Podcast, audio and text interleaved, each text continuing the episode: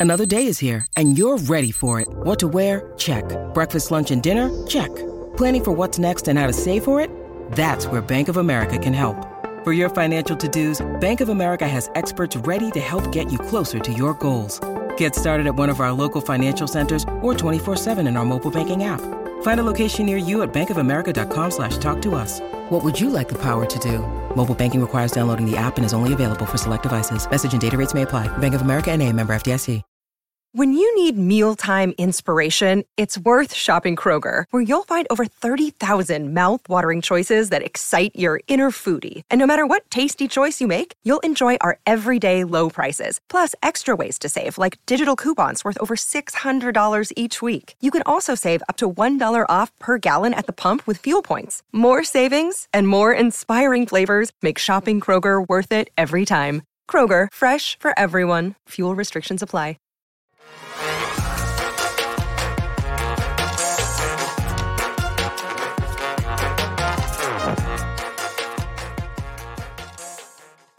My oh my, what a loaded show on a Wednesday. Welcome into the PHNX Cardinals podcast presented by the DraftKings Sportsbook app, an official sports betting partner of the NFL. Don't forget to hit that like button, subscribe wherever you get your podcast. Leave us a five star review. I'm Johnny Venerable, joined as always by the GM, Saul Bookman. And Saul, we got a very special guest today. Absolutely, man. I'm hyped about this guy, man, for real. Absolutely. Let me introduce senior NFL draft analyst for the Draft Network. He's a 2019 national champ with the LSU Tigers, LSU football Tigers, when he was the lead of personnel, Mr. Keith Sanchez. Keith, thanks for jumping on today. Oh, what's up, man? How y'all doing? Man, that's an intro right there, man. I know. I, I like it. That might yeah. be my best one thus far, uh, being on this media side. So I might have to hire Johnny to introduce me. We there aim to please. We aim to please, Keith. We're super fired up. This is a big day for the Cardinals uh, because really they're struggling right now in the oh, perspective dude, of a lot of guy, fans. We got to fill some holes in the draft. All the time, so always we got our panicking, draft expert guys falling every single day. It's going to be all right, Johnny. I keep telling you, come back off the ledge. It's all right. I can't. I can't do it. Before we talk the nuts and bolts of the Cardinals in the draft, Keith, would you mind just giving us a little insight how you got into the scouting game? Um, from college perspective or with the draft network? Uh, draft network. Yeah, draft with the draft network. Yeah, okay. So um I I left LSU at the beginning of the 2021 season. So right before this season started, um, it just kind of had a change of heart of, you know, what direction I wanted to go with my football career, just working in football. Um, so after that, I left. Initially, was to go to law school um, you know, just because of everything happening with the NIL stuff, I knew there was going to be a lot of change, right? And if I was going to better myself and just understanding, the, getting a grasp of college football, um, I thought having an in-depth understanding of contractual law would really help me and benefit me. So that was part of my reasoning in leaving. Um, and then in leaving, I knew that I still wanted to work in football, right? Like I knew that, you know, that's where my heart was, that where my passion was. And then just having that, I guess you would say transition, right? Just staying in football because it's one of those things. If you if you get out of tune with it for two, three years, the, the game has totally changed, right? So I just wanted to make sure that I stayed intertwined with everything. So uh, me and the Draft Network had conversations. I sat down with our director of scouting, Kyle Crabbs, and he talked about their process because I knew leaving LSU – um, and you know, just the caliber that we were operating in. I wanted to go to a company that had that same caliber, right? Like just had a championship standard of performance, a championship mindset, and that's what the Draft Network has. So just the process of scouting at the Draft Network was very similar to um, I guess processes that I've seen within NFL front front offices and also in college football. So I was like, you know what, this is a pretty good um, fit for me. And then along came the media part of it too, which was brand new for me, which was something I wasn't used to, but I'm I'm enjoying it thus far. You know, Keith, you know, that's quite a journey that you just had going from, you know, uh, personnel over at LSU. And I'm sure the evaluation process, obviously, it's going to be a little bit different when you're maybe scouting uh, high schoolers coming into the college game versus college game going to the NFL. What is the biggest difference that you notice between the two outside, obviously, just the, the youth and inexperience? Man, so college to the NFL, I would say is probably more scheme specific. Like you really have to make sure these players are going to good situations. Like you, I feel as though, and we've seen that with Trevor Lawrence, right? Like there's no for sure prospect. Like you can damn near ruin any prospect if you put them in a bad situation, and that's just because the the caliber of talent in the NFL is so high. So you you have to surround them with pieces. So I think that's been the biggest thing with college to NFL. Then high school to college, the biggest things that these kids grow, right? Like like you get a kid and they may come in there at 5'10 and they may leave at six three or something, like depending on who their mother or father was. So just trying to project where these kids will fill out. I mean, we've had safeties come in LSU that'll be 6'1, 190 pounds, and it's like, okay, that kid moves really well. Then they get in the weight room, put on some weight, you know, get that grown man physique to them, and then they leave there 235 and they can't run nowhere near the same way. And so you you know you kind of have to project it, like, okay, like is this guy going to get too big? So it's it's two different I guess, angles you have to approach it. Keith, I want to get your opinion on something that is very much a hot button topic here in the Valley. Kyler Murray, all things Kyler Murray. Uh, from your outsider's perspective now, because we've watched a lot of teams, quarterback purgatory. This is n- it's not you know unknown that th- this draft class at quarterback not great, uh, and the Cardinals are in a position where I feel like they're in a, a hamstrung. They got to pay their young quarterback. What would you do with Kyler Murray right now? Would you pay him? Would you let it play out? What do you think? Man, this is so tough because I so I've been listening to I guess you would say mainstream media and you know some people's perception has been that the Arizona Cardinals have leverage in this situation as far as the front office. Um, but I don't think so. Like I, I think Kyler has a lot of leverage. Like you drafted him number one overall, and this team is essentially built around him. Like you hire your head coach because of him, like you know, because they they come from similar offenses. So Kyler has a lot of leverage in this. So um man, just I'm, I'm gonna get to the pain part first, but I, I kind of wanted to talk about the the situation within the GM, the head coach, and him. I thought it was very interesting that they paid the GM and the head coach and you know extended them. And it was in the midst of Kyler Murray saying, I'm unhappy. And I doubt that he would have went through all of that just to get his GM and his head coach paid, right? Like he could have easily just said, "Hey, just go pay my head coach and my GM, I'm good." So I, it's almost like the owner chose a side, and then they're going to just talk to Kyler to see if he jumps on the train or not. And if he don't, it seems as though they may be willing to part ways, which is scary to do. Um, yeah. because like you said, like they're they're what 20, 21 teams in quarterback purgatory to where they they wish that they had a talented quarterback. So saying that I just want to get rid of this guy, that's a tough thing to do. So um Kyler has leverage, and I think that you have to pay him, right? Unless you can find a viable option. I know there were rumors about Deshaun Watson. I don't know how true those were. If you can swap out another high caliber quarterback for a high caliber quarterback and you don't feel like dealing with the headaches, then you can go for it. But where do you turn from here? I think I think that's the thing. Like Carson Wentz is a hot commodity right now, right? Like people are seeking Carson Wentz and Jimmy Garoppolo. Like he didn't try to throw every interception he could possibly have. that, that, that, lets you know where the quarterback market is right now. So it's tough.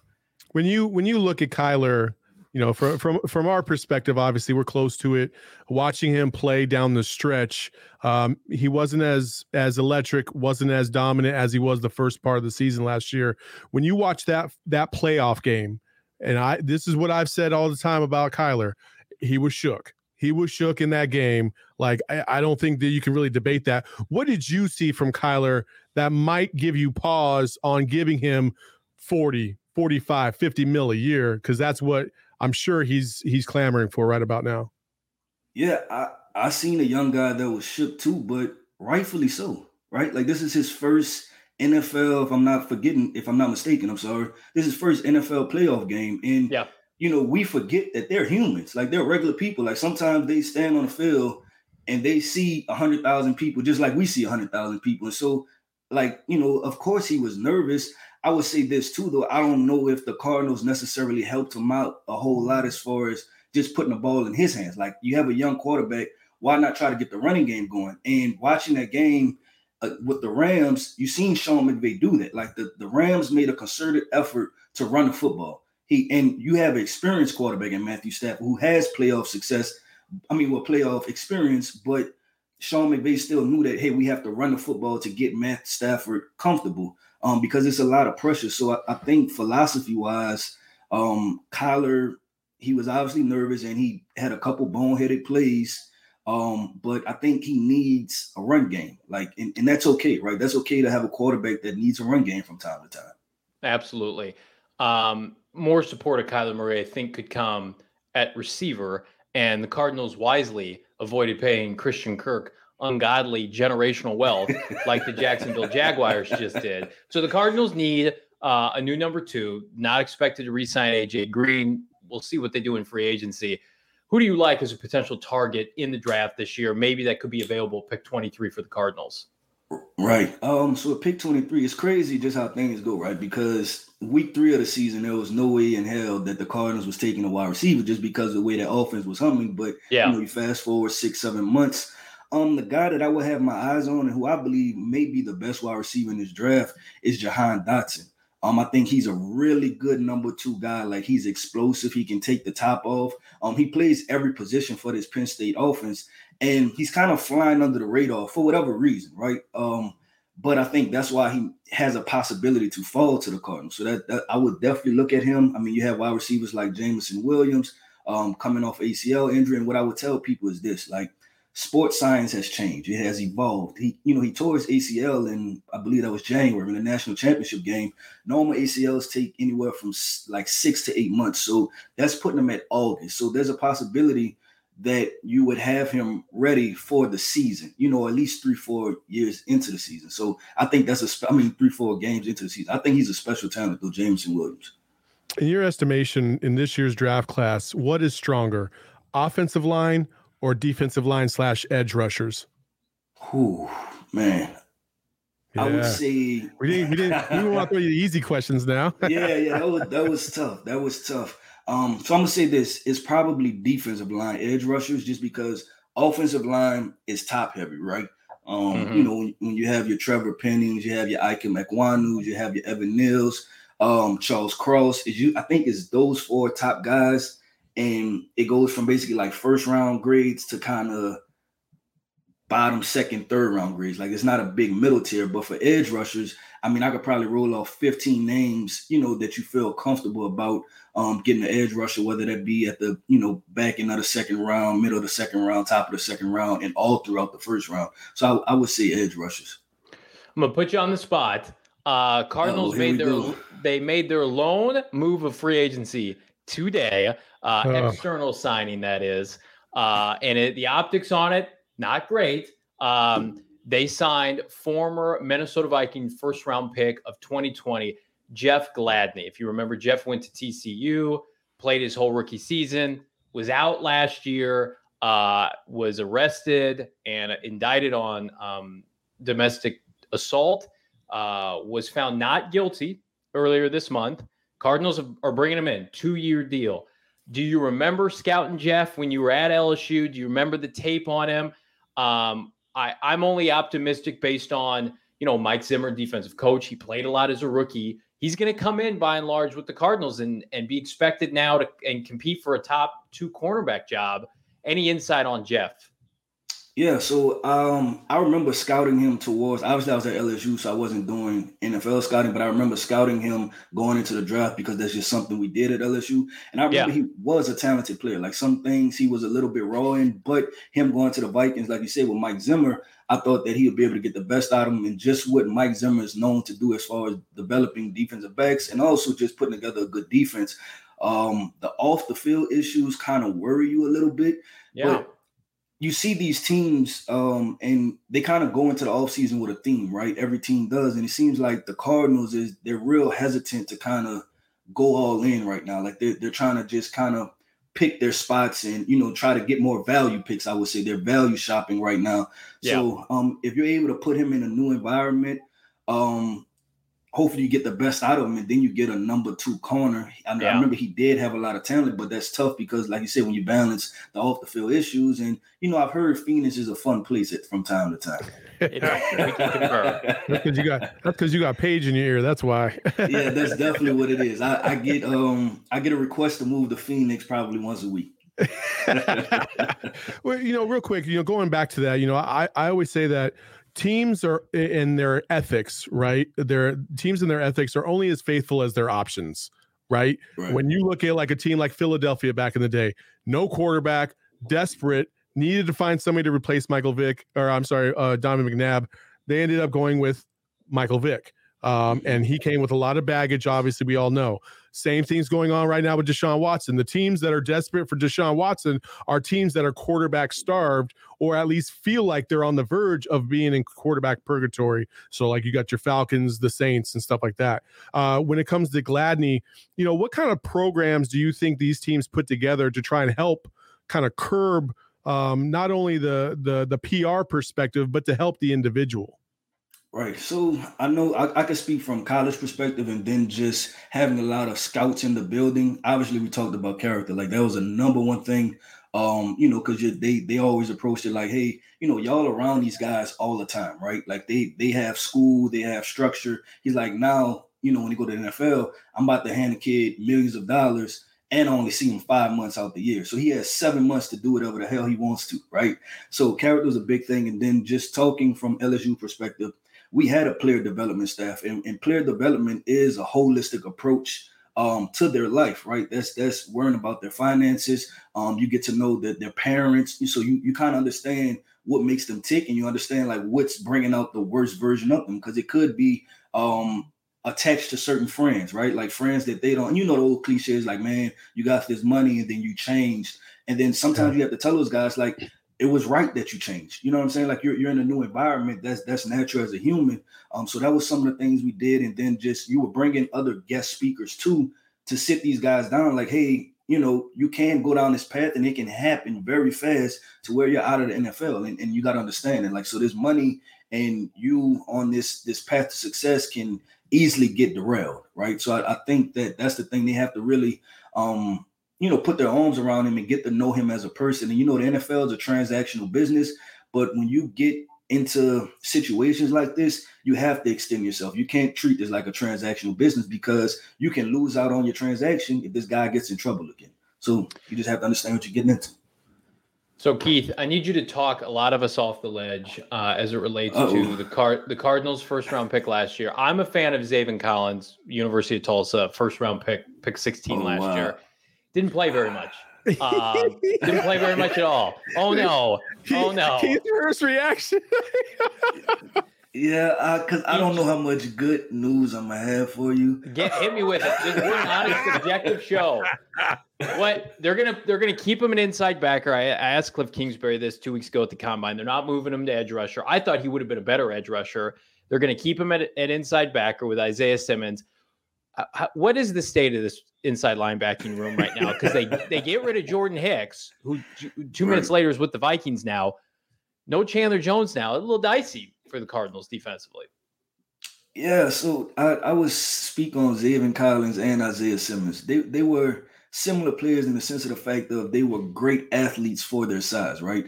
But every great athlete isn't a great football player. So that's when I watch the film. I need to know if you can make plays that's conducive to playing this position, right? Like if you're if you're at linebacker and you're making plays that would translate to you being a good corner, then I can't put you at linebacker, right? So when you watch the film of Zaven Collins, he was a really good athlete, and his splash plays were turnovers. But when I need you to play the run, come downhill, take on the offensive guard, and shed ta- shed blockers to make the tackle, I didn't see a lot of that. So I'm looking at this from the perspective of with being a film evaluator that Zaven Collins is exactly what he was at Tulsa, right? And the fact that you you have to develop him. So I think that's kind of knowing what you're getting into. But just expecting a guy, um, if he didn't do it in college, then he's just going to get to the NFL at the highest caliber of football and then turn it on. You know, it, it's kind of I, don't know why would you expect that, right? But yeah, not I mean, realistic.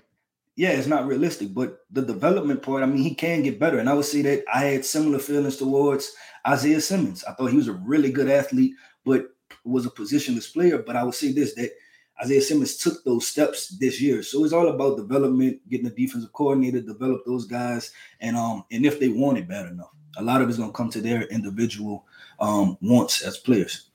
Keith, before we so, let you go, oh go ahead, go ahead. Now I was about to say I don't I don't know if I told uh, Johnny off the ledge or not. I, I hope it was. well, no, here's the problem that we get. Certainly, he's certainly giving it second thought. Into, Keith, we don't take enough players in this. Uh, Isaiah Simmons is an outlier. Went to Clemson, national champion. We don't mm-hmm. take enough players from the LSU's, the Ohio States, guys with floors of you just know what you're getting. Really good starters, ready made.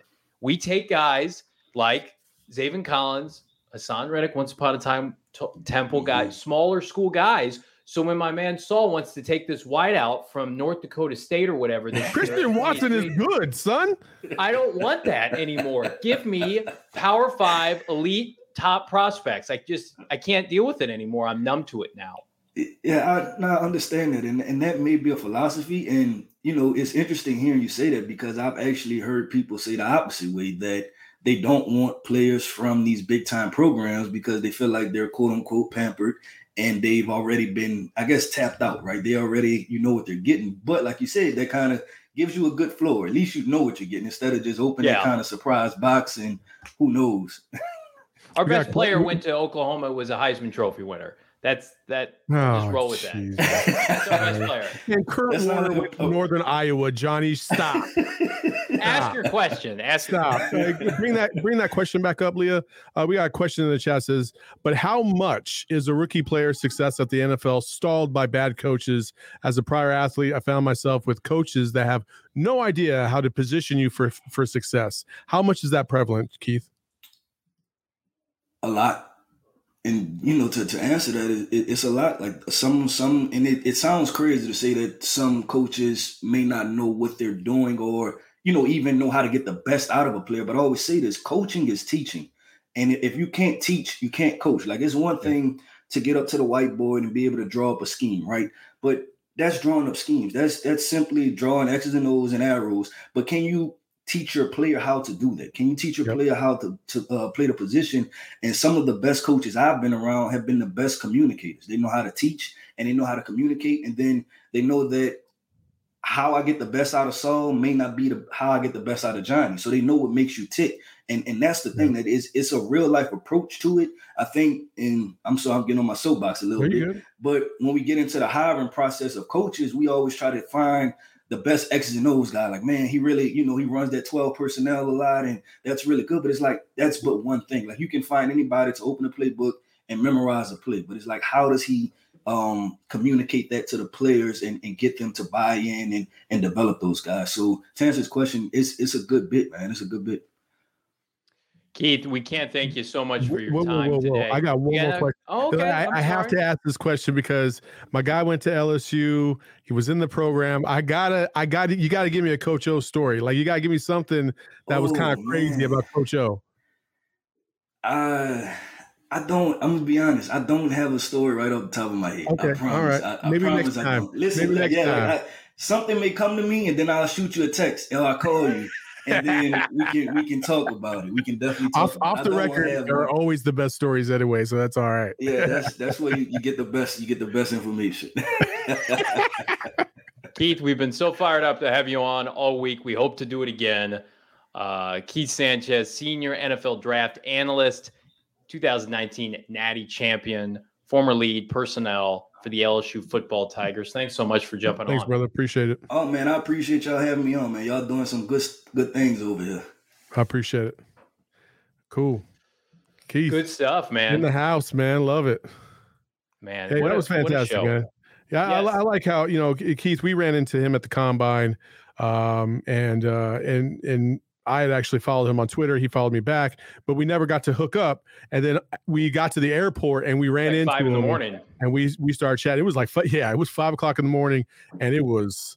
And he, you would think like, dude, I'm barely waking up. Like, don't talk to me right now. But he was cool as hell and uh, real cordial and was like, ah, I'd be happy to come on. And like one of my favorite guys already, man. I love him. Well, one of the things I can, can commend you on, Saul, people don't know in the chat, is Saul's always looking to build relationships. We respect a lot of what the Draft Network does. Absolutely. Uh, Keith, in particular, we hope to be able to give you those those kind of insights. we just can't give you uh, that those guys study the tape and grind it out to be able to give you the best possible product on this show, so we can yeah. all get educated. And really, and really, let, us be honest. Like you know, listen, we're we're a two man team right now, and yeah. we're gonna grow soon, hopefully. And we got Frank in the fold. You know, we got three, and um, but but what I will say is, is like we do our very best to try and scout and and break down film or whatever.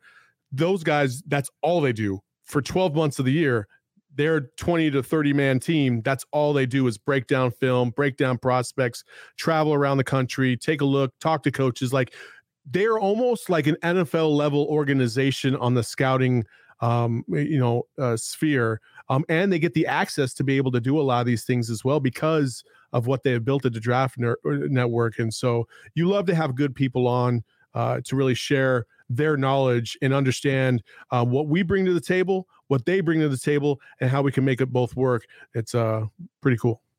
Absolutely. Uh, NFL AZ Cardinals, we're going to get to dr- trashing Jordan Phillips here in a hot oh, minute. yes, but I, absolutely. But but I do want to remind everybody the teams have been selected for the biggest tournament of the year. There's only a few days left to join in the action before the first teams tip off. On Thursday, DraftKings Sportsbook is giving customers a shot to bet just $5 on any team to win $200 in free bets.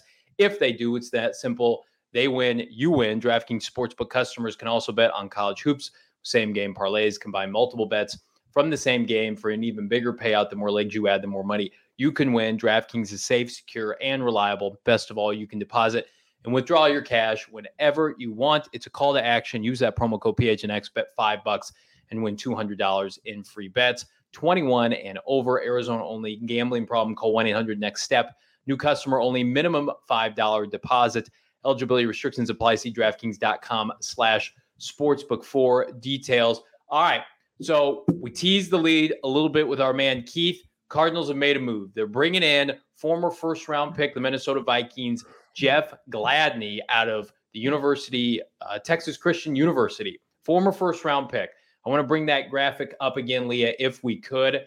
Gladney was, I wouldn't call him a standout in 2020, but look at those snaps logged. He had almost a thousand snaps for a team that was on the verge of the playoffs with a defensive head coach that was they, they were building their secondary, their cornerback position around him. It was because of the fact, Saul, that he got arrested and missed last year that they had to pivot and sign Patrick Peterson on a whim. This was the guy in their secondary.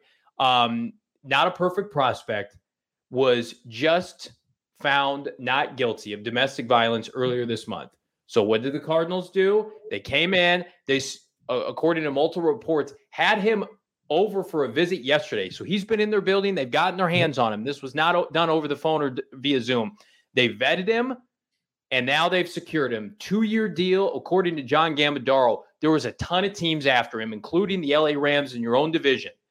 This is going to be a move if if the off the field stuff, you know, we're not downplaying that. It's awful, right? But if he can prove to have quality character with the Cardinals, this is a first round talent that you're getting a corner. This is somebody that's going to immediately plug and play in the starting lineup with Marco Wilson and Byron Murphy. Your initial reaction to the move? Oh man, you know, with these things, it's always a uh, it's a conflict, right? Like you you you you, you battle the the personal side of things. Um, you know, you, you you appreciate the fact that you know in life sometimes people need second chances yeah. Um, and but you also understand the severity by what he did, and um, and and and it, you can't you can't downplay that. That that you can't downplay that. Yeah. Um, if we're just talking football, um, I think it's a, a very smart, efficient signing. You're taking kind of a flyer on hoping that you know um, he can put the pass behind him and you know redeem himself to a degree on the field and give you uh you know what he gave that first year in Minnesota that's where mm-hmm. you're taking a gamble on and I think these are the types of deals eh, character or not related um that the Cardinals will be seeking from this point forward like they're going to yes. take they're going to take some chances they are um and I, and I think Jeff Gladney basically gives you what Byron Murphy gives you um mm-hmm. and if you Physical. can get that and I think I think if you can get that you're in really good shape because Byron mm-hmm. Murphy is a good football player and if you have more Byron Murphys you're going to be all right um, so so I, on a from a per, football perspective, I, I'm, I'm happy with that decision. From yeah. a, a, personal decision, it's still a conflict, and um, I don't know the details, and I don't yeah. really I don't. I'm not going to sit here. I will I will tell you this. This is what I will not do. I will not sit here and not know what all the details were, not know what all the intricacies were, how this all unfolded, how this all went down, and just assume one way or the other. I'm not going to do that. I, I will just sit there. The court of law said that he's not guilty. That doesn't mean he's a perfect guy. That doesn't mean mm-hmm. he doesn't have to redeem himself. But I'm not going to judge the guy because I don't even know. I have no idea. So I'm just going to judge him as a football player because that's all I know. Yeah, and I think that's the right decision. Um, certainly not clean slate, and he'll he'll have a press conference with the team. He'll be asked these questions. Um, Phoenix Suns 22 asked, will he be suspended by the NFL? Maybe, but he missed all of last year. He was found yeah. not guilty. Uh, the Vikings cut him. I mean, they had to when you have to eat a first round pick Oof. after one year, that's yeah. about as bad as it gets for an NFL team. And they did not want to lose this this young man. He was part of their future in their secondary that they have not replaced yet. Um, so I, if I had to guess, maybe two games. But again, if if if I'm him and I say to the league, I was found not guilty. What on what grounds can you suspend me? Um, may, maybe there's just no appetite. The Cardinals signed him to a two year deal. That tells you he's part of their future in the secondary. This is not a one off flyer that happened in July or, or August just to kind of tread the water with um, during the season. This is this is not a one off. No, this is somebody that this is a cornerstone piece potentially if the off the field stuff is what it is. It's awful, and if if he if he screws up again, certainly he'll be the Cardinals will cut him, and that, that'll be his NFL career. Yeah, but if but, it, but if he go ahead, the brilliance the brilliance of the two year deal is yeah. if he comes in year one and absolutely kills it, just absolutely. Right. That's possible. Like he just absolutely does a great job on the field. Then you still got that second year to negotiate a longer term deal um, yeah. under your own, you know, and you have more salary cap to play with next year. So it's it's a it's a brilliant move. I'm sure that that two year deal was not massive. Um, yeah, I, we, we haven't seen the numbers, numbers on it yet. Um, but so like I think that's a, it's a smart signing. It's a it's a smart risk because you know like listen, you didn't want to go after a big whale out there in free agency to, to, to come in at cornerback. You couldn't really afford that. So you needed to get somebody that gives you a lot of bang for your buck. And I think this yeah. is what that's going to do. Plus, you eliminate the fact that he can go to the Rams, he can go to the Niners, he can go to the Seahawks or anything like that within your division. So um, it helps you defensively. I think it's a smart move. It is. Uh, he was cut for those of you who don't know, so it does not affect the Cardinals. What we think a very comp heavy offseason into next year. Um, he's somebody I would imagine in 2020 the Cardinals probably loved, probably would have drafted him had he fallen to the second round in 2020. He, although they didn't have a second round pick, so he was never really an option for them. They took Isaiah Simmons in the top 10. Uh, DeAndre Hopkins was was traded away to the Cardinals for their second, David Johnson. So I'm sure this was a player that they coveted. And they looked at the tape with Minnesota. I'm sure they contacted Mike Zimmer and talked to him and it, it just this is this is a move. This is the ultimate risk reward emphasis on reward. This is a first round player. This is a, I looked up his scouting reports last night. This morning, this is somebody that Lance Zierlein at NFL.com said Sidney Jones pre-injury, ball hawker, physical. Saul mentioned can do the corner blitz. Who does that sound like? Exactly what Saul described in Byron Murphy. Then you've got Marco Wilson in year two this the Cardinals secondary is young and athletic, and that doesn't behoove them from bringing back Robert Alford. It's the front seven that I'm concerned about. Marco Wilson is going to have a major jump from year one to year two. Absolutely. I just I really believe that. I think Byron Murphy understands that he's on the cusp of mm-hmm. being a, a, a, big time player, and yep. I hope that he makes that Budda Baker style jump to being mm-hmm. an elite level corner. Um, he's one of the most physical corners in the NFL. Um, And I think if he can, uh, you know, kind of finesse his technique a little bit more, he's going to be elite. He really will be. I, I truly mm-hmm. believe in Byron Murphy. Um, and that's, you know, that's the other thing, right? You see Byron Murphy and then you compare him to his, his counterpart, Christian Kirk, and you see their development. And I can see, I can see the trajectory of Byron Murphy as opposed to the trajectory of Christian Kirk, where I felt like it was, it was uh, kind of plateaued. Plateaued. So, yeah. So eh, I, I'm, I'm, I'm comfortable I'm not like satisfied yet, but I'm I'm pretty comfortable with the Cardinals secondary right about now. I feel yeah. confident in that group. Now, when we get to the linebackers and the front uh, front four, mm, got got some uh, issues. Uh, yeah. Speaking of front four, Johnny. Yeah. Yeah. What's let's that? talk What's about transition. Let's talk about that guy, huh? You you take the lead. I don't. I'm upset. Jordan I don't. Phillips. Okay. Man, I just like there's there's a lot of things to be said about how you handle yourself in mm-hmm. situations. And when you get paid a lot of money to play a sport and you don't really live up to that contract because you're always hurt, you're always banged up, you're out doing stuff that's causing yourself to miss time on the field. And then you want to bag on that team because you want to go back to where you had all that success, where it was all roses and sunshine, apparently in Buffalo. Like, bro, that is so, so classless. It just is. Mm-hmm. It just is. Like Jordan Phillips should be absolutely ashamed of himself for the way he just handled this entire thing. He did this to himself. Nobody did this to him. He did this to himself. And then he wanted it's, to bag the Cardinals for it. Get the fuck out of here, dog. As Jordan says, he robbed us and then puts that caption. Um, well, what happened was he was a scheduled free agent. He was on a contract year and he had nine and a half sacks in a contract year because he chose to work hard that year. And he came to Arizona for three seasons, two seasons. Uh, I can't even remember now. I blocked so much of that. I think, and proceeded to just wet the bed. Um, and he has so much God given ability.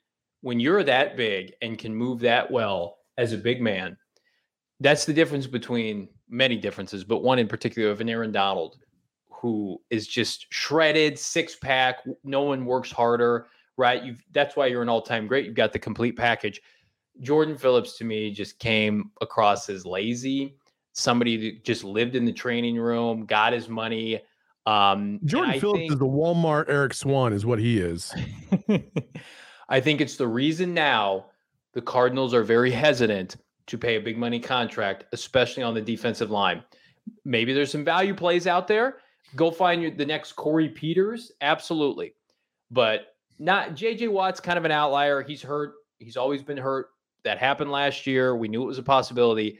They went out and signed Darius Philon from the Chargers once upon a time. He didn't even make it to the season. He got arrested outside outside a strip club. They gave him good money. And then they doubled down and went Jordan Phillips, and that was a disaster. This team will, will all continue to beat this drum on the defensive line. Saw with you they need to take a defensive tackle in the first or second round this year, assuming one is worth taking. They need to develop. They need to develop a 20 or 21 year old to come in and be an ass kicker alongside Watt and and Zach Allen. Zach Allen's a nice a nice player. Hopefully, a number two defensive lineman at some point. He's not a number one. Um, they they need to stay away from this market. Is not has not treated them well. It just hasn't. Listen, uh, I'm okay with a prove it one year deal. If they can yeah. find a guy for a prove it one year deal, even if the guy flops, at least it's only one year. He's gone. That's yeah. the problem with the Jordan Phillips signing. It was a three three years of nothing. Three years of nothing. Three years of nothing but hope that he yeah. would be something or do something. It's like that meme, the the stick, where the guy's like, "Come on, do something." You know what I mean? Like that's exactly what this was. We all hoped that Jordan Phillips would do anything. And the biggest thing Jordan Phillips did was give a big, giant middle finger to this entire organization and its fan base on the way out the door. You classless fuck. Terrible. Terrible, Sorry. lazy, slob, slob kebab. Uh, not good. Not good. Slob kebab. Slob kebab. Somebody uh, said a, a Walgreens version of kimchi, and I just about laughed. Oh man. You hate to see it, but you love to see it at the same time. I want to remind everybody children five and older are eligible for the COVID 19 vaccine. The best vaccine is the best we have to reduce the chances of getting sick with COVID 19. COVID 19 vaccine can reduce the risk of being hospitalized or even dying from the disease. It's safe, free, and highly effective. And COVID 19 vaccines are available throughout Arizona. Visit azhealth.gov slash find vaccine for a location nearest to you. I thought where you were going at the beginning of that last segment was to talk about Chandler Jones' departure. Um, I'm not happy about it. I would have re-signed him. Um, he leaves. He goes to the Las Vegas Raiders. Three years, over 50 million. Your initial reaction to that? I knew that was coming. Listen, man. You think I care about Chandler Jones getting basically 12 and a half a year? I want to know how much is guaranteed. I haven't seen that yet. We have not. We don't have those numbers yet. No, I would so imagine. That's, that's, the thing. That's yeah. the other thing. Because if you sit there and tell me that Chandler Jones signed a four-year, fifty-one million dollar deal, cool, cool, awesome. But if then you tell me he only got like ten mil guaranteed, yeah, that's uh, you're lucky if you see that. You're not seeing. He's not seeing fifty-one. Uh, there's just no way. You're the Raiders might cut him after year one. You're down on him more than most. I would say Dude, you're, you're talking deal, 12 and a half million deal. a year. You think he's worth that? Oh yeah. For oh, for no. double digit sacks. That's a mill a sack. That's fine. I'll pay 20 oh mil. I'll pay 20 mil for for 20 sacks. That's well, yeah, yeah. I Ooh. think everybody would pay 20 mil for 20 sacks, but we didn't get 20 sacks. Now, did we, Johnny? Espo was saying, uh, he just texted me, the guaranteed money is $34 million. 17, 17 and a half oh my god! Oh, the Raiders got fleeced. Oh my god! Salt 34. Oh my god, Chandler, you fucking go, son! Hell yeah! 34 mil? Raiders, are you stupid? Oh, well, they damn. have, they have, they have that owner with a bowl cut um, for a reason. Oh my god! Um, oh shit! Oh, it's a three-year deal. I thought it was a four-year deal. No, it's eh, they've they've re, the first year was like or that last year was like a phantom year, so it's been whittled down to three. Um, 52 5 and 34 guaranteed. Oh my God. Chandler, you know what? I, I fucking had this wrong. I like you. I like you a lot. Like, go get your fucking money. Hey, if any team is out there wanting to pay $34 million to Chandler Jones, let them. Let him. Von, Von Miller just signed with the Buffalo Bills. That's a huge loss to the LA Rams. Um, Cardinals still without a pass rush. Uh, with all 17. That means it was 17 and a half, Johnny. You're still paying 17 and a half for Chandler Jones? Mm-hmm. Oh my God, Johnny. Are you get just who's rushing the passer for them? I don't care if you rush the passer. We're not doing 17 and a half, man. Not for that uh, Von Miller to the AFC, Chandler Jones. Get all the good players to the AFC. Za'Darius yeah, Smith. about that. Za'Darius Smith, uh, Baltimore Raven, Von Miller, Buffalo Bill. Wow. Uh, the Cardinals did have a press conference today with Dennis Gardeck. Um, if that will whet anybody's appetite. Uh, with all, hey. I love Gardeck, special teamer, hey. depth hey. guy. I'm sorry, that was over the line. Come on, man. I, I like Dennis Gardeck. Listen, like Dennis Gardeck does not deserve your disrespect. He busts his ass out there on the field. He might not be an elite level player, but he's a good player. And we're not going to disrespect good players. Just the ones that are on their way out the door. Bye. Goodbye, goodbye, goodbye, Chandler Jones. We will miss. I will miss you when you're, you know, lighting up the likes of the AFC West. God, Russell Wilson can't just escape Chandler Jones to save his life, can he? Poor guy. Um, okay, so the Cardinals have a huge glaring need. I, I don't want to gloss over the fact they re-signed Maxx Williams, one year contract. I feel Good like Good signing. Yeah. And he wanted to come back. And I feel like anytime you tell Michael Bidwill, like, I will come back and play for the Cardinals, Michael Bidwill will resign you. I just feel like he wants people that want to be Cardinals. And of course, that's that's you know a good mantra, assuming you don't ask for generational money. Uh, people are saying Von got six years for 120 million dollars. Are we is that that's not real? No. real? No, that can't be. That can't possibly be real. Yes, they just they said uh, six years, 120 million. Now we need to see the guarantees, but holy shit, um, Cardinals won't be play- Cardinals won't be playing in this edge market. They they just won't. Why would they? Let them all do it. Let them all just spend like crazy and go belly up. Like, first of all, where did the Bills get all this money all of a sudden? Like they're throwing it at Von Miller, who will get you like 10 sacks next season because he doesn't like the cold. Uh, not well, he doesn't like the Buffalo cold. Let me tell you that much. Yeah. Denver cold and Buffalo cold are two different colds. Let me tell you. Uh, mm-hmm. second, uh, now they're building like a four billion dollar stadium or some shit out in Buffalo. Like, yeah, putting this by Niagara Falls. Jesus, no idea. That is, um, it's a lot of 120. Oh my god. So yeah, that's confirmed. Six year deal for 120 for Von oh, Miller. My God. All right. So here's the does, does anybody in the chat does anybody in the chat think that Chandler Jones and his deal and Von Miller and his deal are worth it and wish that the Cardinals would have paid that to keep either one? Does anybody well, Von, in the chat Von, think I think Chandler's better than Von Miller, but uh, I would probably say they're about the same, yeah. You think so? Okay. Um so oh they re-signed they re-signed Maxx Williams. They have not done anything else. Um, fans are frustrated. Uh, I think that at this point, I put this on Twitter. Let me get your thought on this. And I forgot about defensive tackle when I did it. Full transparency. I think the two biggest needs on this team are a premier edge rusher and a number two corner. What What are your thoughts on that? Premier edge rusher, number two corner, or number two receiver. I'm sorry. I was like, dude, we just got a number two corner. Yeah. What are you talking about? Premier edge rusher, number two receiver. I, I'm I I'm gonna go back to this well over and over again. Uh, they need a premier edge rusher and they need a defensive tackle. Okay. Like I, they just we need to shore up the defensive line. I am tired of watching butt ass running backs like the Rams have go for five to seven yards a pop in the playoffs or during the end of the season. Like we got to stop that. Uh, Mhm. it all started with Dalvin Cook in like week two or three um, at home, and it just never stopped the entire season. Teams were just running roughshod basically all year long because we didn't have dudes to plug up those holes. Yeah. Cleveland was a different story. I thought they played very well at Cleveland, but the run was a problem all year. We Mm-hmm. need a we need a, a run stopping defensive tackle. Please, please, please, please, please. And then we needed uh, an edge rusher. I actually think that you can manufacture pressure from time to time, obviously, and Vance Joseph tries to do that. But um, man, I, I just I think the defensive tackle is actually more of a priority than edge rusher. I know everybody wants the edge rusher; they want to put pressure on the quarterback, they want to see sacks, blah blah blah. But if you keep getting your freaking teeth knocked in every single Sunday by the run, you, it doesn't matter how how good your edge rushers are because you can't stop the run. So teams are just going to run all day.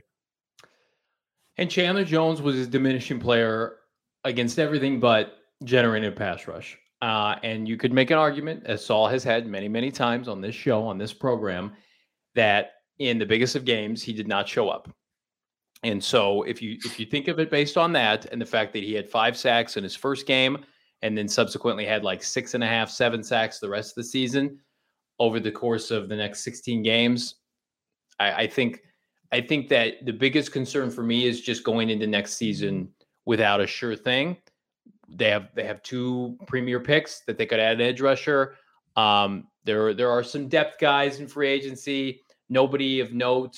Somebody like Melvin Ingram or Justin Houston, Jadeveon Clowney. Clowney's a great run defender, um, but he's not a pass rusher uh, anymore. So uh, they could make a trade. Everson Griffen, although I, I don't know why the Vikings would trade him.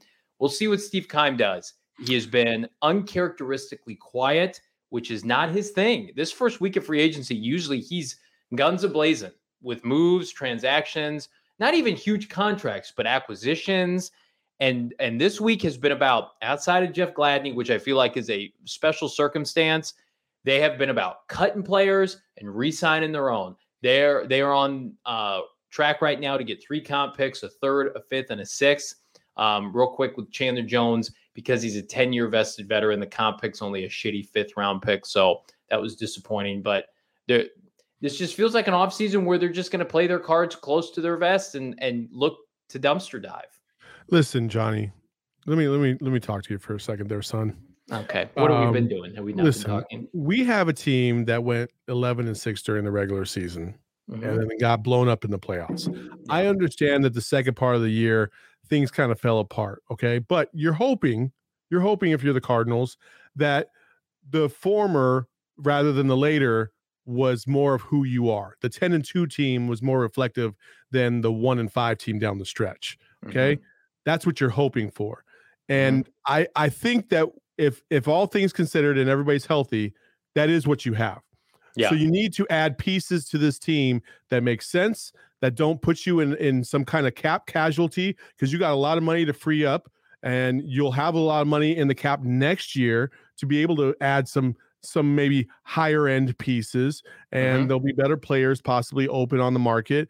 yeah. So you got you got to play this smart. And I know everybody wants to win a championship every single year, but again, I'm going to keep telling you Michael Bidwill wants to win a championship, okay? I don't think I don't think that's debatable. I think I think everybody agrees with that. You know, they Mhm. they keep swinging for fences every now and then. That tells you that there's still an interest in being elite. Um, but at the end of the day, what you don't want to do is be a six and eleven team Yeah. or a five and twelve team. You at the worst, you got to be eight, nine, nine, and eight to keep everybody's interest with the team and to keep the thing moving in a positive direction. And that's what they're going to do. They're going to do this, and then if they see an opportunity to take to make it big time and make a, a big move that makes sense fiscally for this team and moves the needle a little bit, they will. Julio Jones right now, and let's go ahead and get into it. Julio Jones right now, I don't know if there's a player out there right now with anybody that I look at and I'm like, that seems like a logical fit because D Hop said he would have maneuvered his contract just to get Julio a season or two ago. Um, we just brought in battle tested old man Green who doesn't know how to turn around last year. Um, and I think Julio Jones would be a slight upgrade over um, AJ Green. Plus, people love the Valley. Why not? It makes uh, sense. It I makes am, sense. I'm gonna I'm gonna go on the record and say no to Julio Jones. Julio Jones is on the downward end of his career. I don't think he has a lot left in the tank. But if no. you're talking about one more year, that's what they did with AJ Green. Yeah, but look what how that how that ended. He started off the season well, and then eh, he was on fumes. And at least for AJ Green, I mean, he was healthy and he played. Julio Jones, you're going to be investing money very similar to Jordan Phillips to a guy who's never healthy, uh, who misses too much time. Uh, Rafa in the chat, I would much rather allocate funds to somebody under 30 years old, like an Allen Robinson. Um, the problem with this organization, I don't want Juju. I don't like, I'm going to be just an old 34 year old man. I don't like the TikTok stuff. I don't think he's all in on football. Oh my um, God. I think he's, I that's think he's why. A, I think he's too much of a me guy. And I think his rookie year was an outlier. I don't think he's any good. Um, I don't like these free agent receivers very much. I, I, I like this draft class more. The problem with this organization is they have not shown an ability to draft receivers at a high level. Um, they're fine. Like any of these guys on a one year deal, fine, whatever.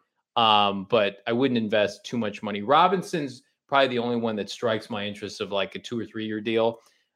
But he better sign quickly. I mean, the money's going to dry up here pretty soon.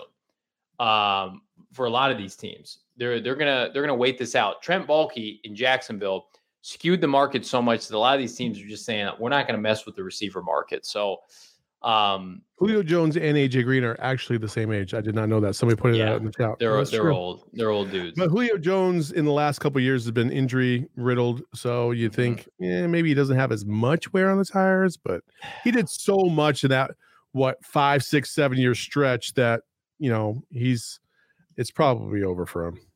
It is. Um Cardinals this is this is an off season. We're going to judge it at face value. They are accumulating comp picks and they are calculated.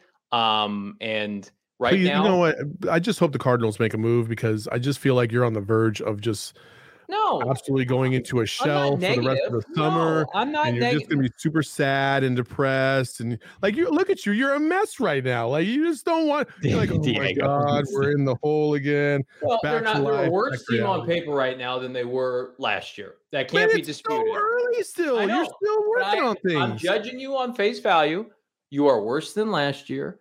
And here's what else that pisses me off. If this team had a track record of drafting well and playing the rookies right away, we'd feel infinitely different. They are a poor drafting team that can't be disputed. They do not play their rookies for the most part. So as we get closer to the draft and these these holes are more apparent, like I don't trust them until they prove otherwise. They've hit on Kyler Murray and Budda Baker as their only Pro Bowl players of the last like three or four years. That's it. So I, I have to see a change philosophically. Maybe this is the start of it. Maybe they're trying to accumulate more draft picks. May, maybe they got a trade in mind. Uh, people are knocking on me because of the TikTok thing. that was semi tongue in cheek. Like I, I, would not not sign him because of the TikTok thing. I just think he's kind of a little bit of a jagweed. I just don't. I don't think he's that good. And I think all the extra stuff. Yeah, you just kind of like a little oh bit God. too much for my taste. I like I, I want somebody who I is... want my guys to come out here and just play hard. That's all I want. I want them to just go go go go go do go. we want do we want who Juju Smith with all of his off the field distractions via technology and electronics to go with Kyler? Kyler likes video games. Johnny, I don't. Johnny, I'm not into that. What Johnny? He's a normal what? fucking guy. He's no, a normal he's guy.